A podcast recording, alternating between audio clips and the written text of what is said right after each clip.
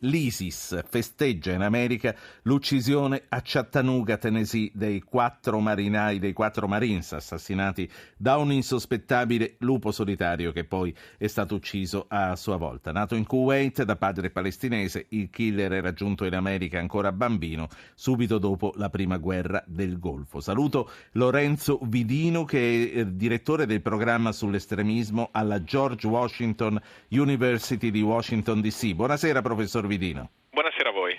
Eh, è bello avere degli italiani che insegnano in America, insomma, è un po' un orgoglio. Lei è un cervello fuggito? Vabbè, il cervello forse è eccessivo, però sì, sono qua da qualche anno.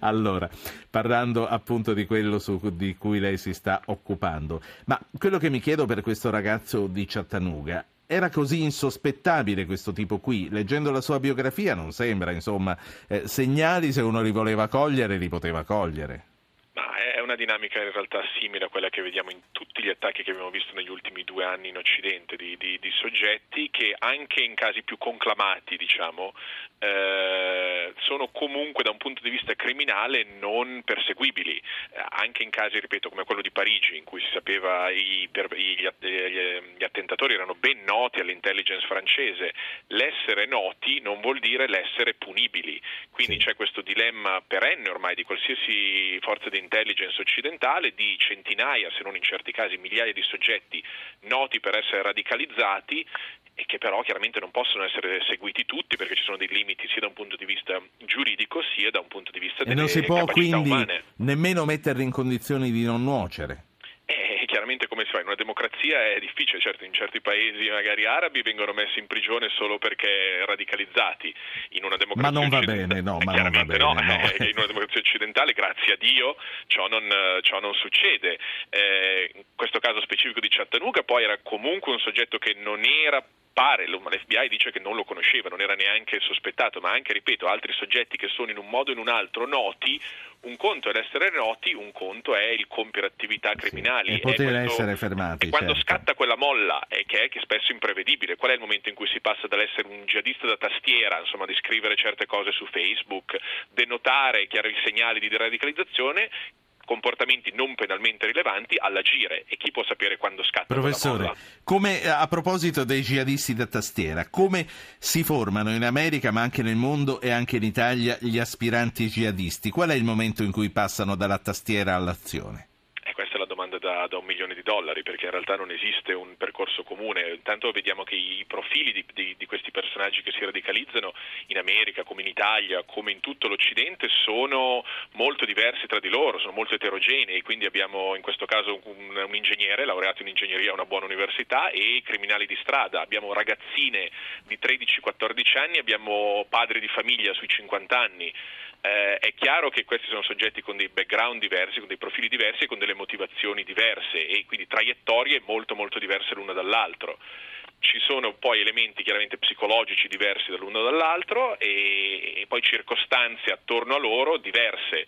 Quindi tutto questo insieme di fattori rendono, comportano un'imprevedibilità di questa fenomenologia che è altissima e che è estremamente problematica dal punto di vista delle forze sì. dell'ordine. Lupi, 10, sì. 10-15 anni fa erano dinamiche molto più strutturate, cioè si entrava fra pareti di un gruppo, c'erano dei reclutatori, adesso è tutta una dinamica molto più fluida, anche con internet ci si autoradicalizza e in certi casi ci si automobilita, come nel caso sembra essere di Chattanooga, questo non è un soggetto che magari poi qualcosa si verrà fuori, però che aveva contatti operativi con, con ISIS, con Al-Qaeda, Senta, con altri gruppi. Ma sia questo tipo qui, sia il terrorista della strage di Sus in Tunisia erano laureati in ingegneria elettronica. Sono situazioni e contesti diversi sicuramente, ma c'è secondo lei qualche elemento che li accomuna? Le università, per esempio, possono essere un luogo di reclutamento?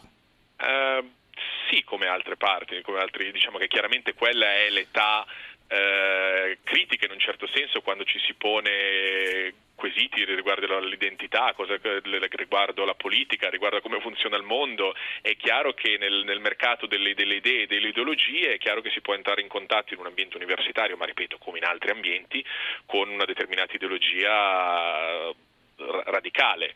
Eh, c'è poi chi ha notato che una stragrande maggioranza di soggetti che viene dal mondo universitario fa facoltà scientifiche che si radicalizza, forse perché esistono, nel, non voglio parlare male di chi fa ingegneria o, altre, o medicina o altre, o altre, facoltà, però sono facoltà scientifiche in cui si pensa un pochino più bianco e nero, perché la scienza dà giustamente le risposte bianco e nero e forse analizzare il mondo, la società in maniera così netta è spesso sì. più, più, difficile, Senta. quindi esistono studi che dimostrano questa, questa dinamica. Lupi solitari, perché questa secondo me, mi corregga se sbaglio, ma è una caratteristica dell'ISIS più che di altre formazioni. 400 lupi solitari liberi di agire in Italia, si è detto. La stima dei servizi è verosimile, secondo lei? Sono tantissimi.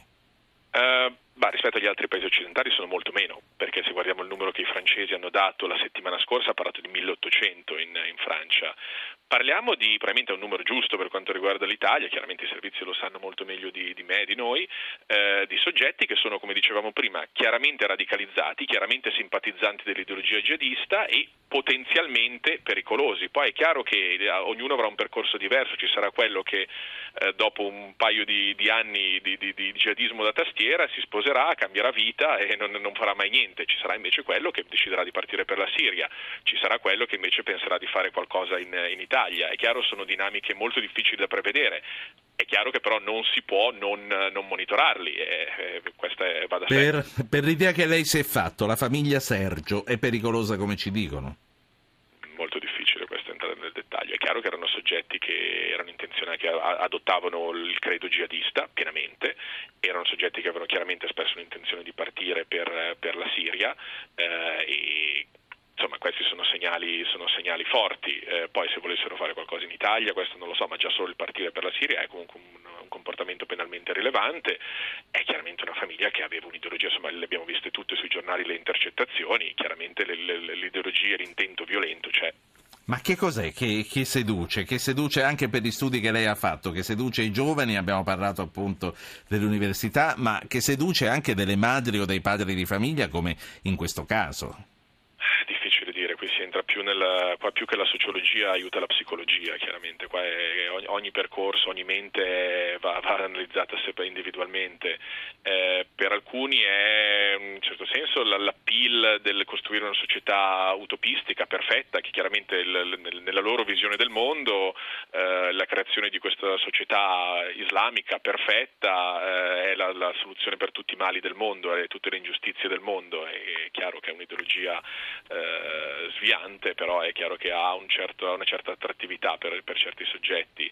Ci sono altri soggetti che sono più che altro attratti dalla, dalla violenza, insomma abbiamo un alto numero di, di, criminali, in alcuni paesi del nord Europa in particolare, gente che appartiene a delle gang e che poi in realtà si ricicla in, in criminali jihadisti in sostanza. Certo. Eh, percorsi diversi. Lei, lei che idea si è fatto del caso di Tuil, quel ragazzo marocchino che era stato arrestato in provincia di Milano con l'accusa di avere fatto parte all'attacco del Museo del Bardo di Tunisi? poi non se ne parla più, non si è ancora chiarito se il giorno dell'attacco fosse in Italia come risulta dagli alibi che gli hanno fornito o, eh, o in Tunisia. Però prima che mi risponda, siccome il tempo è pochissimo, voglio fare parlare Luca che chiama da Perugia. Buonasera Luca. Eh, buonasera.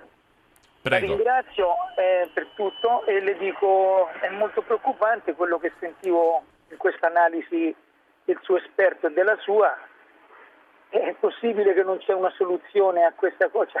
È gravissima questa analisi. Sì, allora rigiro, rigiro, la domanda al professor Vidino, poi eh, magari se resta tempo risponde anche alla mia sul ragazzo tunisino. Eh, quanto tempo ancora dovremo convivere con questo terrore? purtroppo non, non, voglio fare l'uccello del malaugurio, però insomma, Obama, che, che, certo non è un allarmista e che in realtà ha cercato di, di, di, per, tempo, per lungo tempo di sminuire questo fenomeno, ha parlato l'altra settimana di un problema generazionale. Eh, quindi è, è, chiaro, viste anche le, poi le dinamiche geopolitiche in, in, Medio Oriente, è chiaro che non è un fenomeno che sparirà, ma è un fenomeno che comunque con, con il quale conviviamo a ondate dall'11 settembre se non, se non, prima. Al tempo stesso non bisogna esagerare, cioè, ripeto, parliamo di numeri comunque ridotti, eh, non, non, si deve assolutamente generalizzare, pensare a un problema di tutte le comunità islamiche in Occidente, parliamo di individualità, numeri dal punto di vista della sicurezza problematici, però questa, questa è la realtà.